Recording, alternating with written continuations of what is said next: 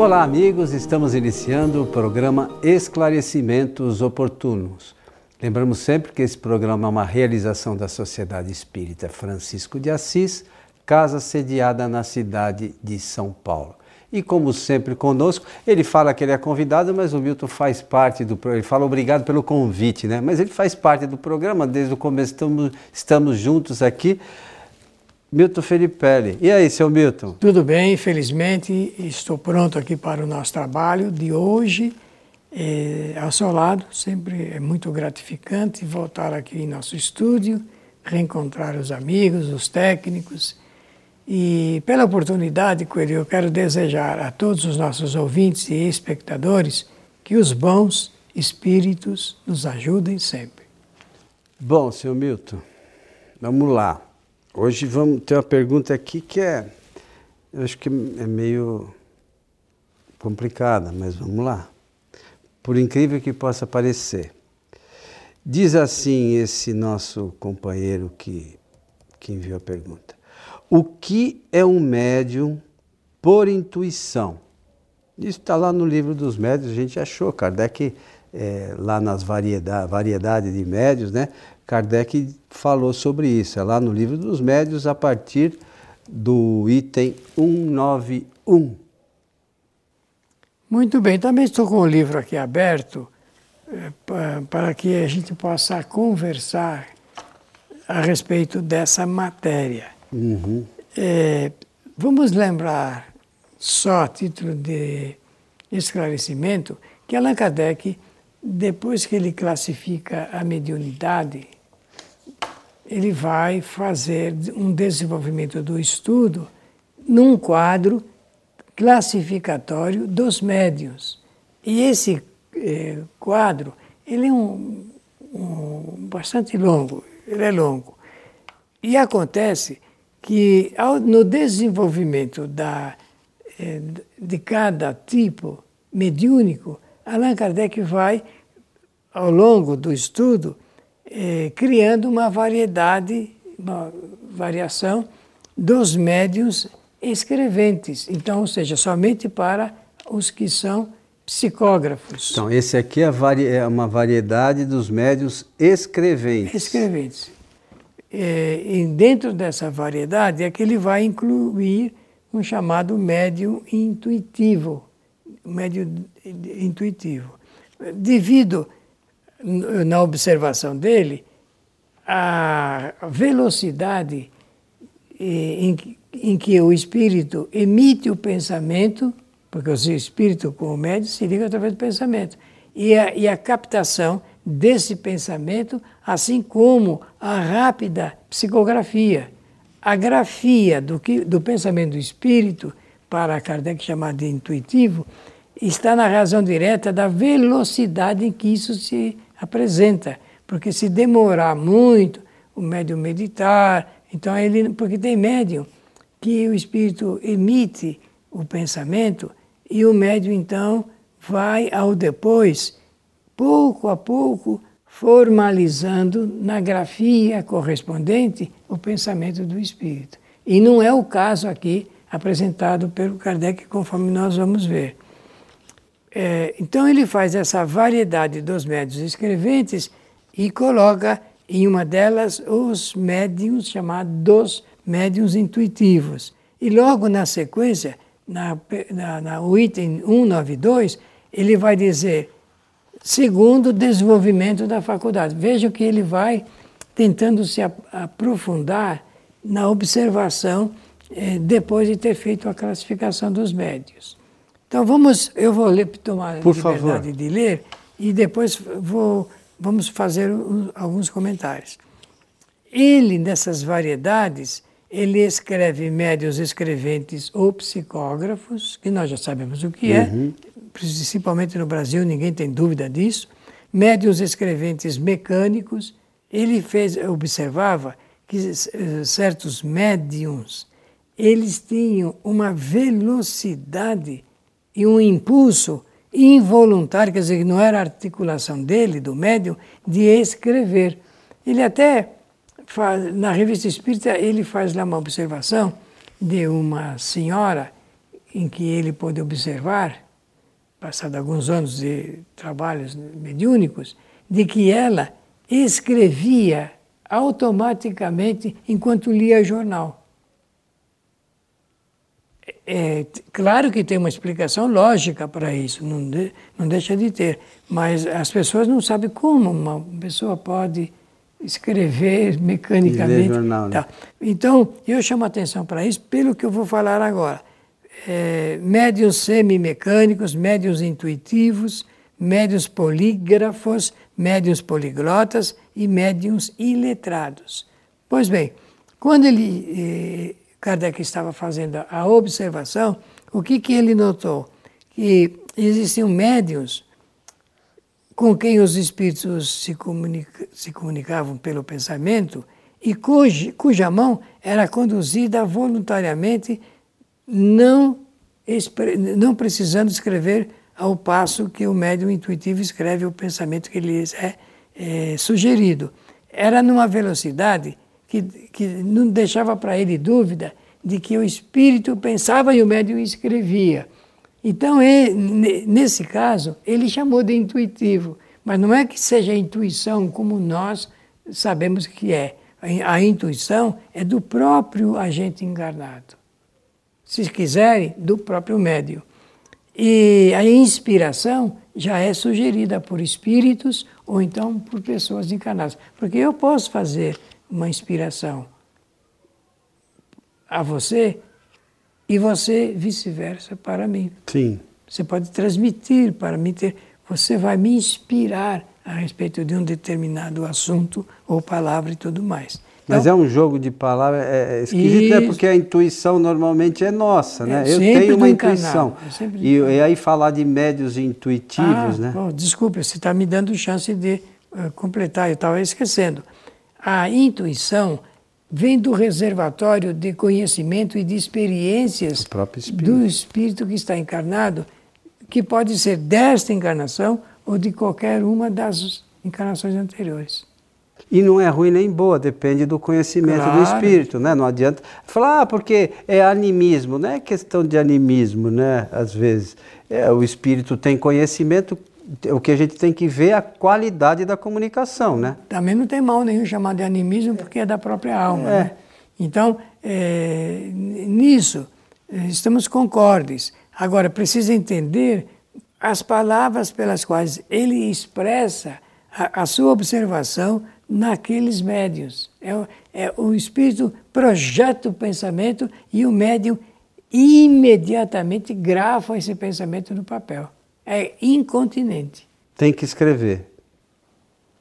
Então, ele chamou de intuitivo porque dá a impressão que é da intuição mesmo, mas do ser desencarnado. No meu entender, é uma inspiração. Ah, é uma inspiração, mas o Kardec... Uma velocidade... Que é muito, e se ele não... Pode, de repente, acontecer de, se não escrever com essa rapidez... O pensamento passar. Isso, é por isso que ele coloca como se fosse realmente uma coisa intuitiva, parece uma coisa intuitiva, dada a velocidade. Transmitiu, captou. Se não escreveu logo, morreu. Porque isso é uma peculiaridade dos médiuns escreventes. Escreventes. Para um orador, por exemplo, o que sobra de informação é de que eles, muitas das vezes, falam de maneira inspirada. O orador está falando... O orador traz algumas informações. Era o que acontecia com o Rui Barbosa.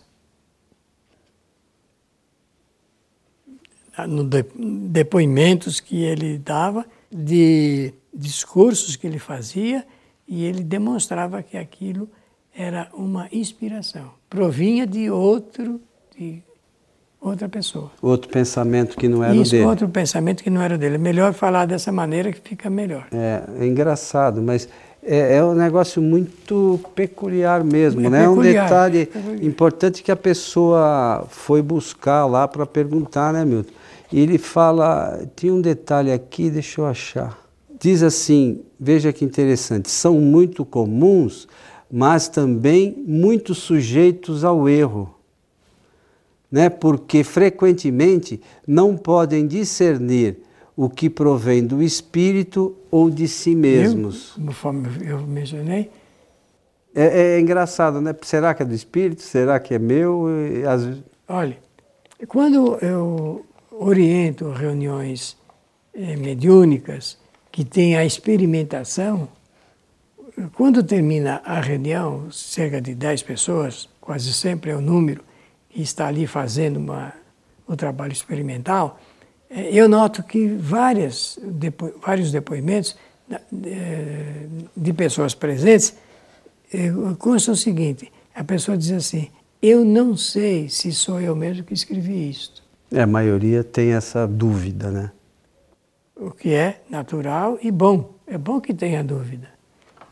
Porque só o tempo é que vai se demonstrando com nitidez que realmente aquele tipo de pensamento, palavra, conhecimento, não é da pessoa encarnada. Mas você sabe que sobre isso, nas reuniões que a gente participa também, algumas coisas relacionadas com, não só com a psicografia, mas com a psicofonia também, muitos médiuns já vi fazerem comentário nesse mesmo sentido, eles não saberem se o pensamento que eles exprimiram era deles ou de outro espírito. E tem um médium aqui da nossa casa que fala, eu sempre fico na dúvida, mas não precisa ficar preocupado, expõe o pensamento. O pior é você não colocar, porque aí ninguém vai saber de nada, nem se é seu, nem se é do espírito. Traz o pensamento. Eu sempre falo para ele que se for bom é do espírito, se for ruim é seu. É uma forma de a gente brincar, claro, né? Mas às vezes as pessoas, na dúvida, não falam, né? Ou não escrevem. Eu não sei se é meu mesmo, mas escreve, depois a gente vê, né, Milton? E tem médiuns que escrevem por inspiração, e a inspiração ela pode ser simples, ela pode ser de mediana, o conteúdo, a qualidade, ou então superior. Existem até livros, romances até escritos, né? Aquela russa, a Vera Kresnokaya, ela foi uma médium que morreu quase que no anonimato, numa extrema dificuldade, quase que na miséria. E teve um trabalho como médium da psicografia simplesmente notável, recebedora de romances históricos, coisas simplesmente notáveis.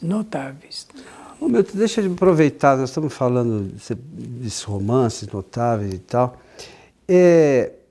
Esses romances que geralmente a gente vê que as pessoas não colocam como sendo mediúnico. E algumas ideias mesmo de filmes, me parece que muitas coisas é de inspiração, né? De espírito, mas aquelas pessoas, por elas não terem contato com a doutrina espírita, elas não sabem que isso provém de uma outra inteligência que não a delas, né? O que você acha disso? Realmente é um fenômeno que precisaria ser muito bem estudado, examinado e explicado à saciedade. Seria necessário isso. Como eu citei a Vera Russa, eu quero citar uma anterior até o nascimento da doutrina espírita, que foi a médium do século XIV, eu acho que do século XIII, a Joana D'Arc. Joana D'Arc. Há um livro escrito por uma menina de 12 ou 13 anos na época, chamada Hermance Dufour. E a Hermance Dufour, ela conseguiu captar da Joana D'Arc a sua própria história. Então o livro chama-se Joana D'Arc, escrita por ela mesma. Esse livro, eu tenho traduzido para o português, além de ser importante, interessante, porque é o relato histórico, esse livro inspirou filmes. E eu penso que uns 2 ou 3 filmes sobre a história de Joana d'Arc. E um deles é de Hollywood, ou dois de Hollywood.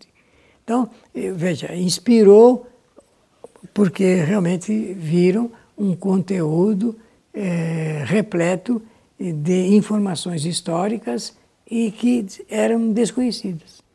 Então, mas é difícil para quem não conhece apurar a veracidade disso.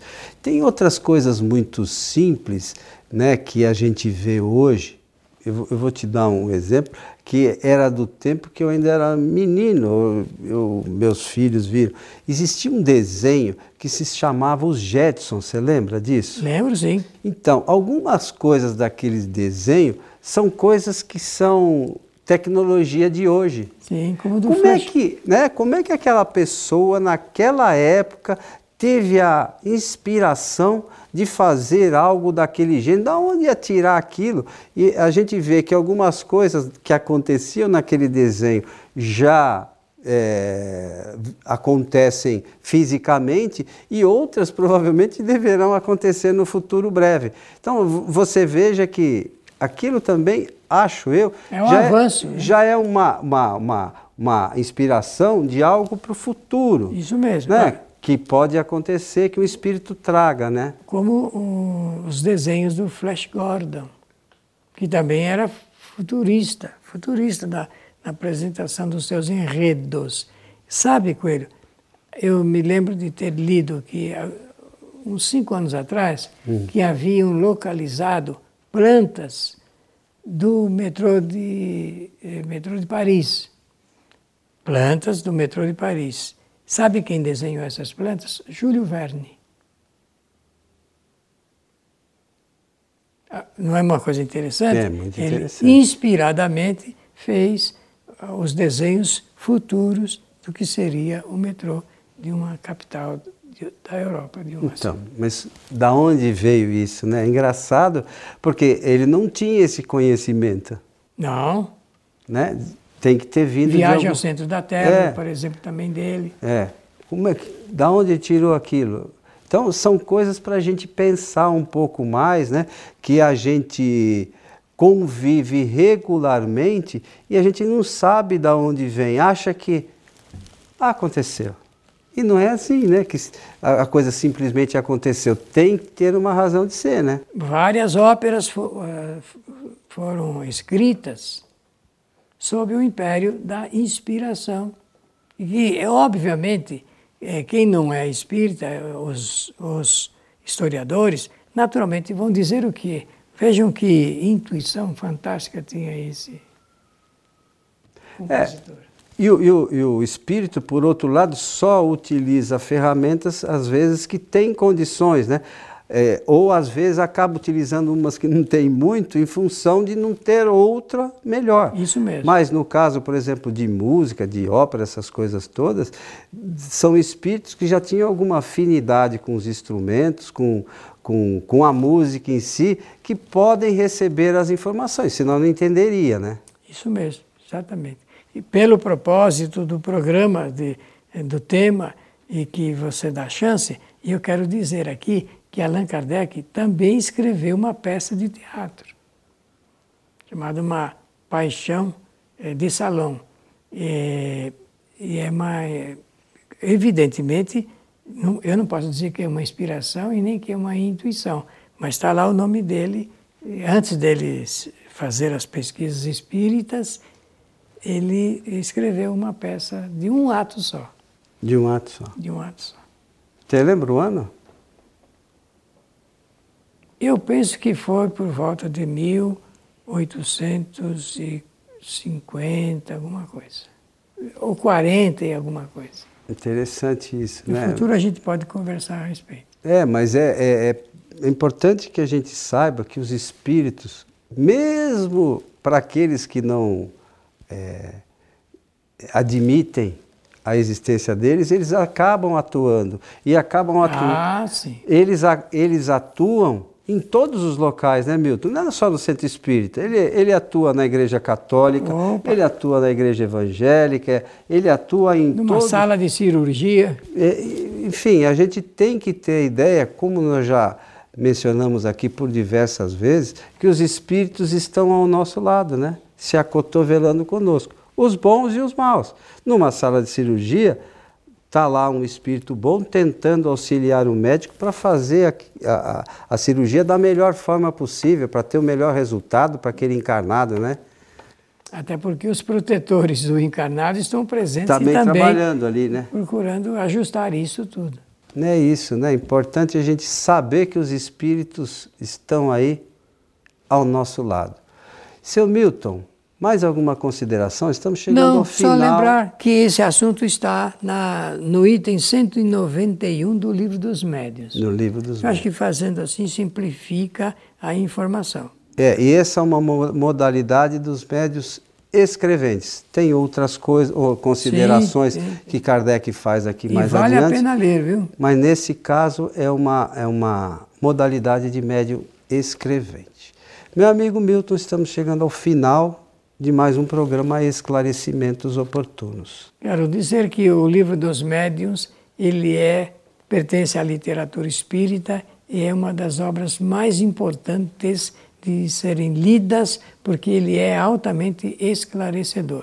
Pela oportunidade da transmissão deste programa, desejar a todos que os bons espíritos nos ajudem sempre. Ô Milton, só para fazer um lembrete aqui, antes de encerrarmos, o Livro dos Médiuns teve um outro livro que precedeu o Livro dos Médiuns, que tinha alguns... os ensinamentos, depois Kardec mudou o nome, né? Como era o nome do livro? Aquele era um opúsculo bem pequenininho, né? Da manifestação, né? Dos espíritos. Então, já era um livro que precedeu o Livro dos Médiuns, tem aí na literatura espírita, né? Mas é só para lembrar que antes do Livro dos Médiuns, Kardec já tinha feito esse outro livro, né? Meus amigos, nosso agradecimento por vocês terem estado conosco e nós esperamos que você, na próxima semana, esteja conosco novamente em mais um programa Esclarecimentos Oportunos. Até lá!